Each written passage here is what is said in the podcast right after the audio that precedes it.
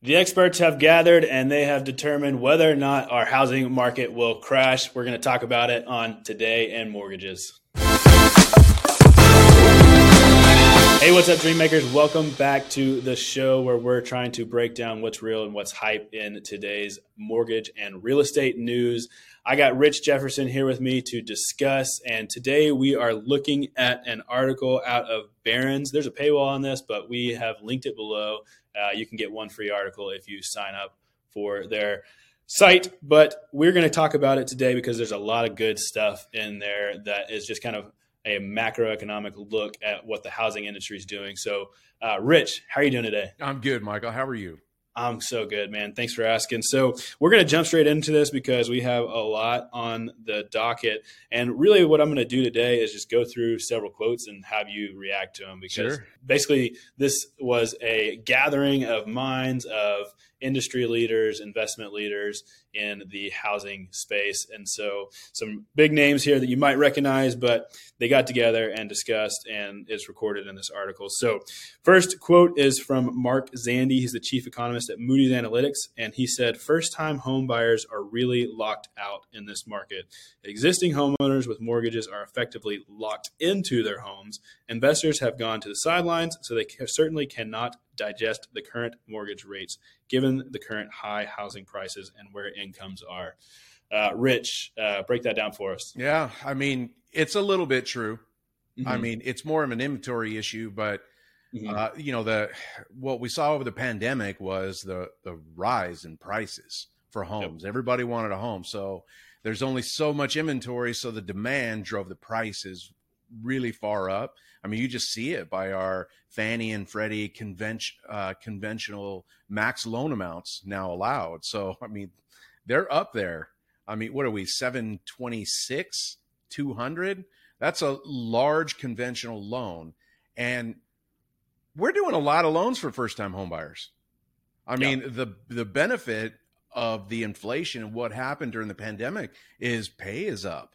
So a lot of people are especially millennials they're jumping job to job because everybody needs new workers and and they're getting raises when they do that. So they're making more money and they're able to afford more homes today than they did in 2019 and 18 so while yes there's an affordability issue we're not able to touch all first time home buyers but there's still there's a lot of activity with first time homebuyers right now. I'm going to jump into the second quote. This one's from Bill Smead. He's the chief investment officer at Smead Capital Management. Uh, his quote says, There has always been a close connection between the 10 year treasury note and mortgage rates. And that close connection has run maybe 150, 175 basis points, where mortgage rates are right now. That's way higher relative to the 10 year treasury note. When it was 7% on the mortgage rate, and a 4.25% on the 10 year treasury yield. And that's an outlandish spread, he says. So, Rich, tell us what that spread means uh, to our business, uh, just to people who might not understand it. So, I, I'm close to 30 years in this business, and I've always looked at the 10 year. That was like my lighthouse. I could see where rates were. And, you know, over the past three years, it's done wacky things. Uh, you know, the spread between the 10 year and your street price is so wide now and that's mainly the cost of funds.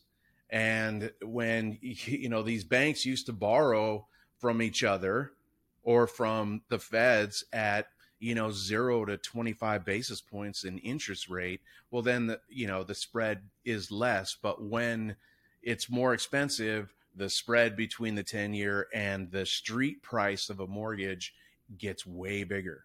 Yeah, and correct me if I'm wrong, Rich, but this big spread is kind of to hedge their their risk. Is that right? Yeah, yeah. I mean, they're they're basically it's like they're pricing in loan loss reserves for things that may may or may not happen down the road, but they have to have the reserves to recover for it hopefully what happens later down the line is when these rates stabilize it's not going up and down up and down so much and such big swings every day this spread will tighten a little bit and pricing will become a little bit more affordable. Is that safe to say? Yeah, totally and I'm looking forward to that day. it's coming. Uh, we're getting right. a little taste of it every single day right now. All right, we'll move on to the next quote. This one's from Carl Reichardt Jr. The quote says, "Right now, new homes make up about one in every four or five homes on the market. Normally, that's one in ten.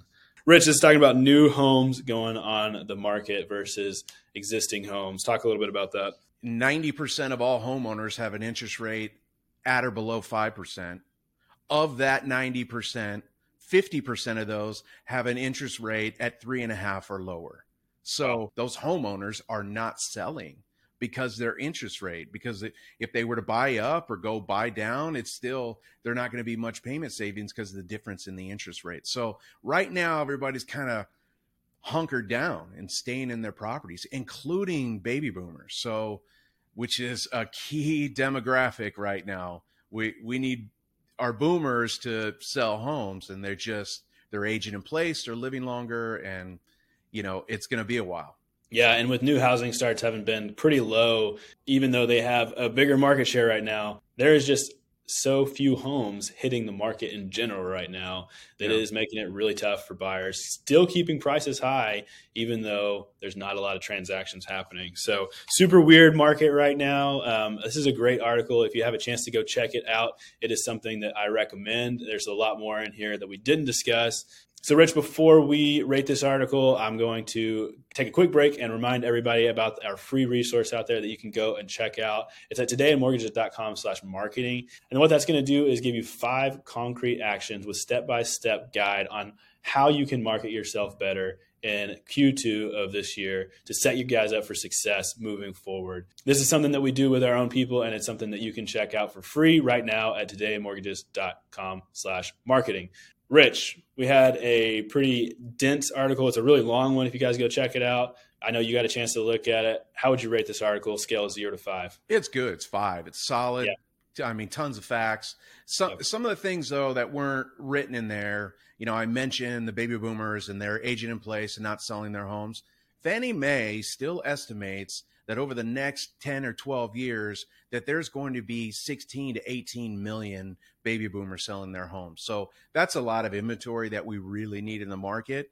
And yeah. so it's it's going to happen. It happens. We're just we're just in that period right now and we're going to get through it just like we do every time. Yeah, so many things happening right now. New home builds are, you know, picking back up. Like you just mentioned, baby boomers are going to be selling. Foreclosures, uh, fortunately or unfortunately, that's going to go up probably this year. Um, so it's just going to be a changing market. So get, get out there, keep hitting the streets and selling and making sure that you're in front of your buyers, giving them every opportunity that they can to know about new listings when they come up. So, Rich, any final thoughts on this article before we sign off today? No, that's it. It's a good article. I recommend it. You should probably dig in and and uh, kind of get a good understanding of it yeah, at the very least, like, share, comment on this show. Let us know what you think about it and share with a friend so that you can help them understand the market as well. Thanks so much for tuning in, guys. That's all we got today. We'll see you next time on Today in Mortgages.